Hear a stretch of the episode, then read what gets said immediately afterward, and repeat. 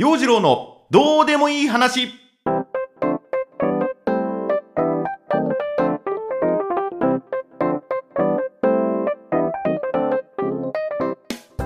今週も始まりました。陽次郎のどうでもいい話。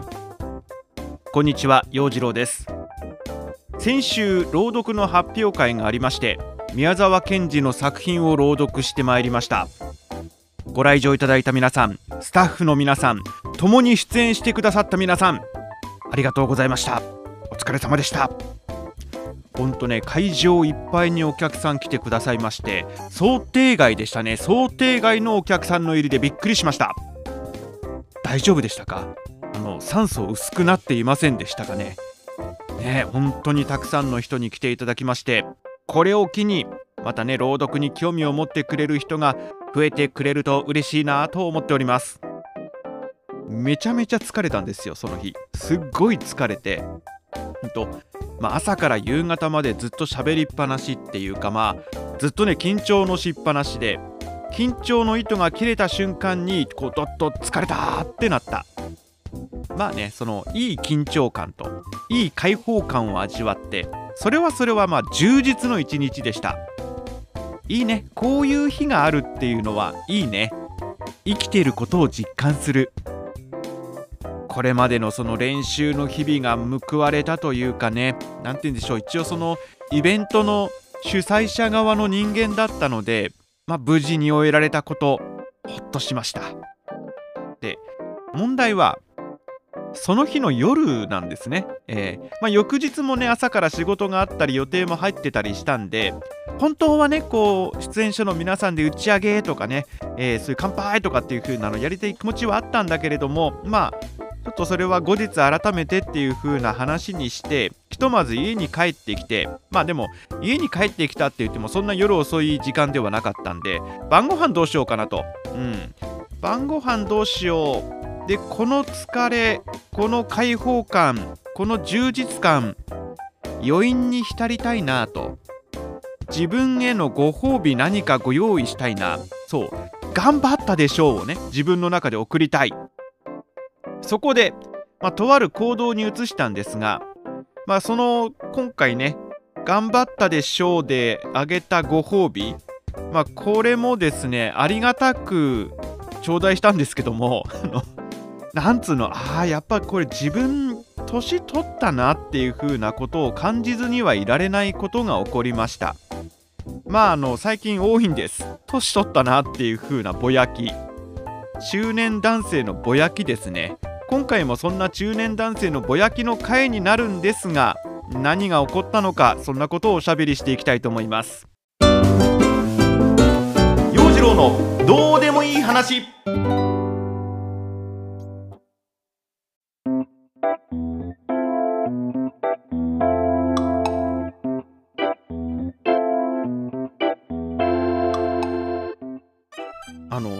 これまでできていたことができなくなっていってるっていうのに、まあ、ショックを受けるようなことがここのところ多くってね、まあ、夜更かし深酒はつらい。夜も10時を過ぎればお眠の時間になってくる。それこそねその深夜ラジオをリアタイで聞いていた青春時代を送っていたので本当夜中になればなるほど自分自身輝き出してくるようなそんな生活を送れていた。で、まあ、朝までぼーっとしてて翌日休みだと本当昼過ぎまで寝ちゃうっていうのは当たり前の生活ルーティンだった。もう本当夜更かしさんでしたね。昼夜逆転していた。でも全然そんなのこう苦にならないような、まあ、若さだねあの頃のね。朝まで友人知人とダラダラ飲んででもう始発の電車で帰るとかっていう風なこともやってましたし。まあすごいね。20代の頃ってまあ体力あるんだわ。そういう風な生活も普通に送っていた。まあきついですよ。今はこれがきつい。かなりきつい。ね好きな深夜ラジオもさ今はラジコのタイムフリーで日中聞くようになっちゃったし。この間もまあちょっとね仕事絡みで飲んでいたっていう風なそんなね飲み会の席もあったんだけども夜の10時くらいになるとああ今日はこの辺でっていう風な感じになっちゃう。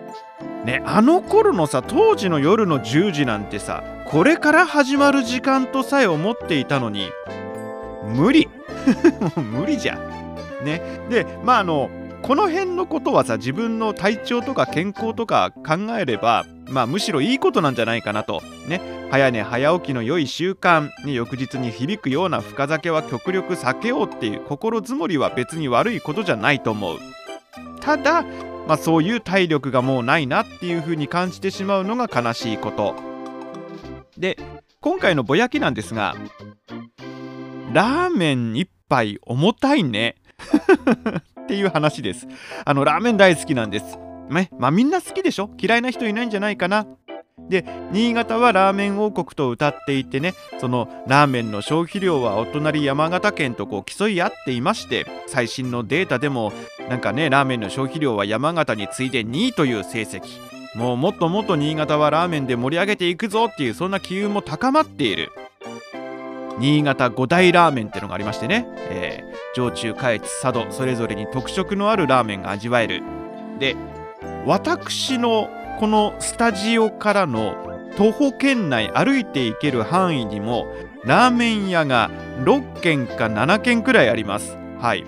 で車で10分圏内っていう風なものも含めるともう両手で収まりきれないほどのラーメン屋が存在する。でどこも美味しい。あっさり醤油ラーメンも濃厚味噌ラーメンも背脂たっぷりラーメンもある。で町中華のその素朴なラーメン屋もあればーンとこうねチャーシューの乗った骨太のラーメンもある。もうね正直近所にこれだけあって回りきれない回りきれないほど充実している。であのー、そう言いながらねあの 私天下一品のこってりが時々食べたくなりますので首都圏遠征に出かけた時には天一に引き寄せられていくんですけどもねほんともう新潟天一復活してくんねえかな。ねうん。でまあそのね正直その遠征に行って天一以外のラーメン屋に入りたいかと言われれば別にいいです。大体美味しいラーメンは新潟に揃っているんで新潟で事足りているっていう風なのも正直なところ。でだこの朗読発表会を終えてからの自分のご褒美自分へのご褒美として今回選んだのはラーメンなんです。はい。この疲労感抜け殻になった状態の自分に身も心も満足させられるものは濃厚かつ廃欲満タンなオイリッシュな一杯。いけると思ったんです。今回はいけるだろう。この二郎系ラーメン。なんなら餃子もつけちゃう。うん。お目当てのラーメン屋さんがあって。でまあその事前にねそこのラーメン屋さんを食したことある友人にあそこの店どんな感じ？ってこう聞いたことがあって。でまああのいろいろねラーメンの種類も豊富なんだけれどもちょっとその二郎系というか二郎にインスパイアされた感じのオリジナルのラーメンあれがうまいよ。あれいいよ。ってこうおすすめされてて。で、まあ、濃厚さはありつつも二郎ほどヘビーじゃないと。豚骨ベースのスープに細麺が絡んでいて、まあ、そのお店では人気ナンバーワンの商品だ。なので二郎好きにはひょっとしたらそのね物足りなさみたいなのもあるかもしれないけれども、まあ、小さなお子さんでも油っぽすぎるのがちょっと苦手っていう風な感じの女性でもいけるんじゃないかなっていう風にその友人はこう店を分析していましてね。で私正直なところ二郎はまだ行ったことがないんですよ。うん、でちょっと気になるなと。その二郎に影響を受けて出来上がったその一杯。行ってみようと。もう友人ありがとうございます。今日は行けそうな気がする。だって だって天一のこってりは大盛りいけちゃうタイプなんですよ。大丈夫でしょうと。もう何せこの疲れた体に油分と塩分を補給したい。そんなわけでまあねあのメニューもですねちょちょらに見まして ちょちょらっていうのは新潟弁らしいですね。あのいい加減に見ましてですねもうこれだとお目当てのラーメンは今日これだっていう風な感じでそのラーメンを頼んだんですがめちゃめちゃ重たかった。はい。レンゲですくった最初のスープ。確かにうまい。口いっぱいに広がる豚骨スープのうまみ程よい塩分。そしてなかなか麺にたどり着けないほどのもやしとネギ重厚感のあるチャーシュー。いいんです。美味しいんです。すごく美味しいんです。もう最初はねいけるいけると思ってはいつるつるっとこうね食べ始めたんですが何でしょうね。ボディに来るんですわ。時間とともにボディに効いてくる。そのね口の中の油分がいくら水を口に含んでも拭いされない、まあ、完食しました。いけましたよ。完食したんだけれどもテーブルからね離れられないんですよ。伝票を持ってレジまで歩いていくっていうのがもう億劫になるくらいボディに効いてるんです。はい、まあ、疲れてたっていうのもあるんでしょうけどもね。まあ染みてるっていうのもあるんでしょうけどもこれボディに効いてるなと。でふとね隣のカウンター席見ますと学生らしい若者がね特盛り注文してるんです。うわーって思いましたね。いけるんだ特盛り。うわーってこう思ってね。これは負けなのかと。この間の埼玉マラソンも撃沈でした。また今回も負けなのかと思ってしまいました。でね。多分巷でよく言われてると思うんです。お父さんもう年なんだからそんな無理しないでよと。ね。あの娘さんに言われるそういうお父さんもね私の周りでも結構いるんじゃないかなと思うんです。まあお年頃なんですそういう。お父さんもう年なんだからそんな無理しないでよっていうお年頃。で悲しいかなこれね。頭ではいけると思って頭でいけると思ってても体がついてこれないっていうそういうお年頃なんです。そういうお年頃になってしまったのではないかと。はい。氷河期を共に戦ってきた団塊ジュニア世代の皆さんえ私と同世代の皆さん。頭ではいけると思っていても体が追っついていかない。そんな年頃がやってきています。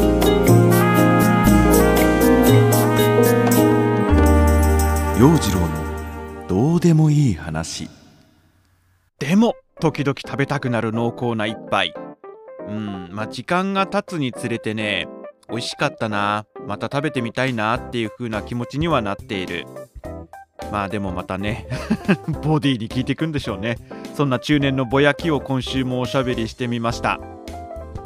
まあ、こうやってねなんつうのそのできていたことがだんだんできなくなっていくっていうのは確かに悲しいことだよね。うんいやまだまだ洋次郎さんいけますよとか、まあ、言われるんだけれどもねそういうふうに言ってくる友人もいるんだけれどもまあでもいけちゃう人は素直にすごいんですね。えー、そういう人はただただ素直にすごいなと思う。もうなんかね替え玉いけちゃったりするのってすげえなって思いますよね。うん思うんですよ。で、あのー、こうね、いけられないものがいろいろ増えていくと、これまでいけなかったことに目を向けることができるんじゃないかなっていうふうにふと思いました。まあ、例えばなんだけどもねその濃厚こってりラーメンがちょっと厳しくなってきたなっていう風に思い始めたところあもう私は濃厚こってりがダメなんだっていう風にもうダメって切り捨ててしまうんじゃなくってあっさりしたもののうまみみたいなものをより強く感じられるようになるんじゃないか、ね、もっと淡白なものの魅力みたいなものを感じられるんじゃないか。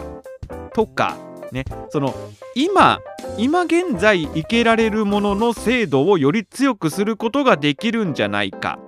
まあちょっと野球の例えを出すんですけどもあの野球の落合さんのエピソードだったかなってちょっと記憶してるんですが、まあ、忘れちゃったんだけどもね。その力いっぱいフルスイングでホームランをかっ飛ばすんじゃなくってよりそのバッティングの精度を高めてボールをバットに乗せてこう外野に運ぶっていうそのまあねその年とともに力でこうなんとかするんじゃなくってバッティングのそのセンスを磨いていったっていうねそういうなんか落合さんか誰かねこう有名な選手のエピソードがあったりするんだけれどもあの体力云々では片付けられないそのセンスを磨くっていう風な作業これがですねまあちょっと年を重ねるとともに大事になっていくんじゃないかなとうん そう思ってるんです。